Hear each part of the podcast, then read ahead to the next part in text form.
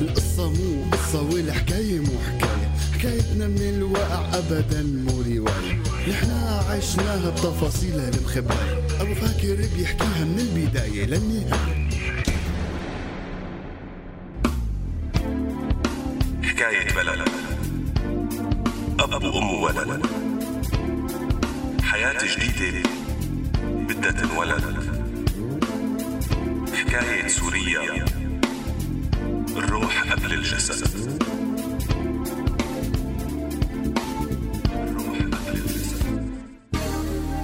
هلا مع حكوات السورياني عاها راديو السورياني. خليكم معنا.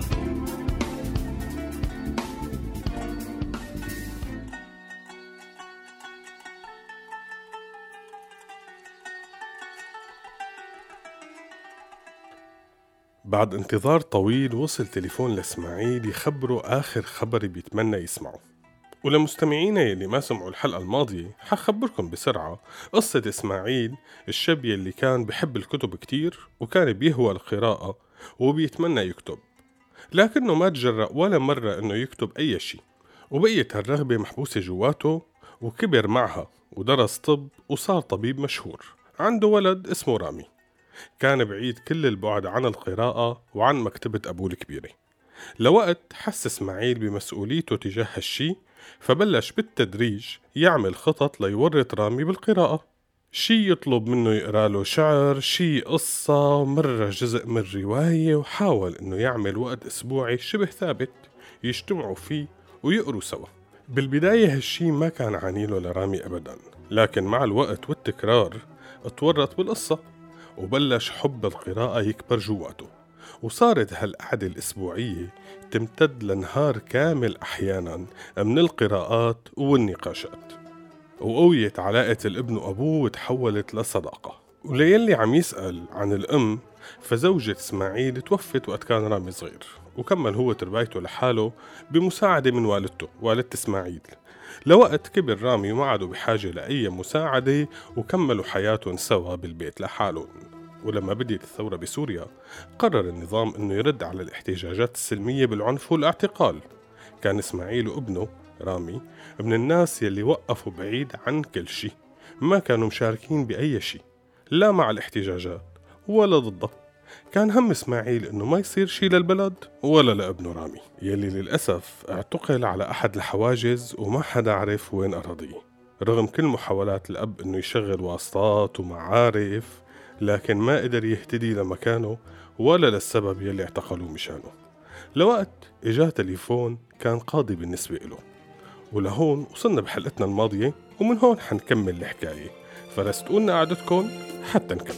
وبكرة اليوم وبكرة رح نحكي عن بكرة أحلى امبارح اليوم وبكرة رح نحكي لك يا بلدي. كيف تغيرنا وغيرنا كيف صرنا نحبك أكتر. ورجعنا يا بلدي تجمعنا وعمرنا يلي تدمر. حلاوة الأفكار نستنا وجع الأخبار. ورجع الأمل بضحكة الصغار. سوريالي سوريالك سوريا إلنا كلنا. سوريالي سوريالك أنت اللي قادر تغير. أنت ابن البلد. التليفون اجاه من أحد المشافي. عم يطلبوا منه إنه ينزل يتعرف ويستلم جثة ابنه رامي. هيك بمنتهى البساطة. بعد حوالي سنتين من الانتظار بيخبروه هيك خبر على التليفون وببرادة قاتلة كأنه عم يقولوا له تعال حرك سيارتك لأنها مسكرة على المدخل وبدنا نطلع على فكرة يمكن السيارة أغلى عندهم من السوري.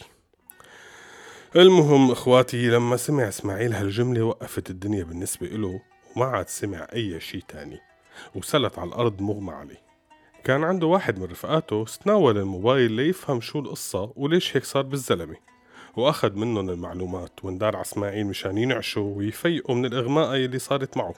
ويلي لولا لطف رب العالمين كان ممكن قلبه يوقف ويموت بسبب هالصدمة. فإسماعيل وهو ما عم يصدق. يسأل رفيقه إنه يلي سمعه صح؟ معقول ابنه الوحيد رامي مات؟ مات ومستحيل يعرف كيف أو ليش؟ طبعا مستحيل لأنه ما حدا حيجاوب. هي مو أول مرة حدا بيموت وبيخبروا أهله يجوا يستلموه. ووقعوهم على أقرار إنه ابنهم مات لأسباب صحية أو وقف قلبه أو مدري شو صار معه. وبسلموهم صندوق مسكر ممنوع يفتحوه ويلا على الدفن بدون جنازة ولا أي شيء. معقول هيك يروح رامي ويختفي وما قدر حتى ودعه أو شوفه قبل الدفن؟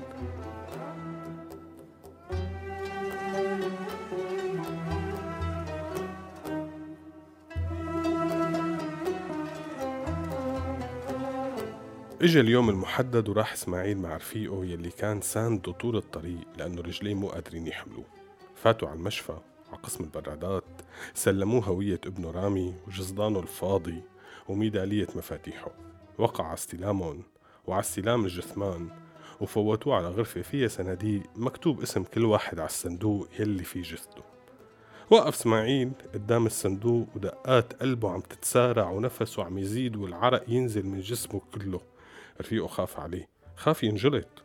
فقال له خلص طلع أنت وأنا بكمل الإجراءات. بس رفض وأصر إنه يكمل كل شي بإيده. هذا ابنه الوحيد ومستحيل حدا يستلمه غيره. وفعلا كملوا كل الإجراءات وإجوا ثلاثة من العساكر يلي بالمشفى ليحملوا الصندوق ويطالعوه لبرا. وبهاللحظة فقد إسماعيل عقله وركض على الصندوق ضمه وصار يضرب عليه وهو عم يصرخ ويبكي. بهالوقت ركض رفيقه يمسكه والعساكر صاروا يبعدوه. كل هالشي خلى الصندوق يقلب ويوقع على الأرض بقوة وينفتح غطايا اللي ما كان مسكر منيح أو البسامير مو كانت كافية لتتحمل هاي الضربة. ومع وقعة الصندوق طلعت جثة بنت من قلب الصندوق. الكل وقف والصمت سيطر على المكان للحظات. وبعدها بلشت العجقة الكل عم يخانق بعضه ويسبوا على اسماعيل واسماعيل يسب عليهم ويقول لهم هدموا ابني. يعني ابني عايش. وينه؟ كيف هويته معكم وينه؟ هو بصندوق تاني ولا وين؟ ومن كتر الخناق والصياح اجى رئيس المفرزة الأمنية يلي بالمشفى وحل القصة بأنه اعتقل إسماعيل لأنه مخرب عم يهدد أمن المشفى. وطبعا رفيقه كمان اعتقل معه. ومضوا شهر زمان بالفرع ما حدا انتكش فيهم. في دور اللي عالبنك وعالفلافل في الصوات اللي من الحسبة في زحمة المداخل في أزمة البلد في عراس الجمعة والأحد في المشاكل والرحلات في المظاهرات والجاهات. في سهرات الحلاقين ليلة عيد. وفي السيرفيس اللي جاي عالبلد من بعيد في دايما حد ناقص لو كمل العد وين ما نظرك ينمد؟ بتشوف هي في ألوان وفي إعلام بترفرف هيها في كل مكان. ما في كلام. أبطال بالثورة وفي السلام. بعد شهر ندهوا لرفيق إسماعيل على التحقيق المحقق سأله عن يلي صار. طبعا مع تهديدات إنه هن إرهابيين وإنه كانوا عم يحاولوا ينتهكوا حرمة الأموات ولازمهم ترباية وإعدام لأنهم شككوا بمصداقية المعلومات وغيره وغيراته من الاتهامات الجاهزة. يلي رد عليها إنه يا سيدي ما في شي من هيك. القصة إنه اب مفجوع بابنه الوحيد. ما تحملوا عقله فصار يلي صار. بس القصة الأكبر إنه الصندوق ما فيه جثة ابنه فوين الولد؟ هون رد المحقق إنه انتو استلمتوا صندوق غلط. شو هالقصة؟ يمكن حدا تاني استلم جثة رامي. خلص المهم هلأ كلهم اندفنوا. ترجع هلأ لعند رفيقك إسماعيل. بتفهموا إنه بكرة حأستدعي. بيجي بوقع على الاوراق اللي بعطيه هون. بنتم ساكت وبصير إخلاء سبيل لكم. وإلا حيبقى هون وما حدا يعرف عنكم شي. طبعا الزلمة يلي ما له علاقة بأي شي وكان جاي مع رفيقه ليساعده بقصة ابنه لقى حاله متورط بالقصة وممكن يختفي هو كمان. مشان هيك وقت رجع على القاووش حكى معه لإسماعيل برواق وفهمه إنه إذا بقي عم يحكي بقصة ابنه ما حيحلموا بالطلعة من هون. بالنهاية يا إسماعيل أنا مالي ذنب موت هون. الله يرضى عليك طاوعهم وخلينا نطلع. وبرا منشوف شو ممكن نعمل. ما رد إسماعيل على الحديث بس هز براسه وبقي ساكت. ساكت مثل حاله من وقت اللي فات على القاووش لهلا. شهر كامل ما فتح تمه بكلمة بس عم يفكر.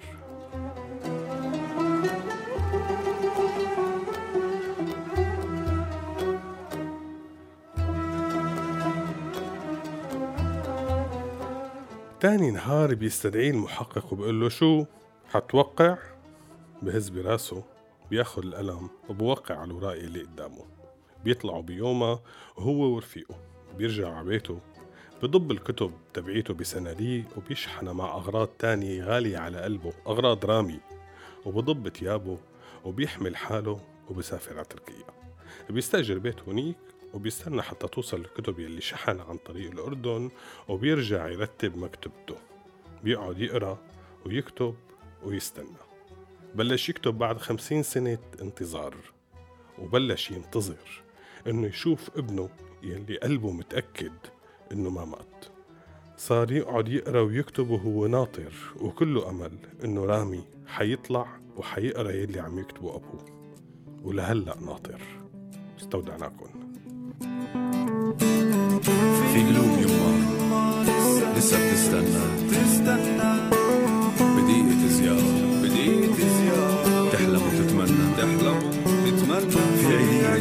لسه ما وصلت ما وصلت في فرحة في فرحة لسه ما كملت في وعد, في وعد مش عم بيصير. في نسر. مش راح يطير.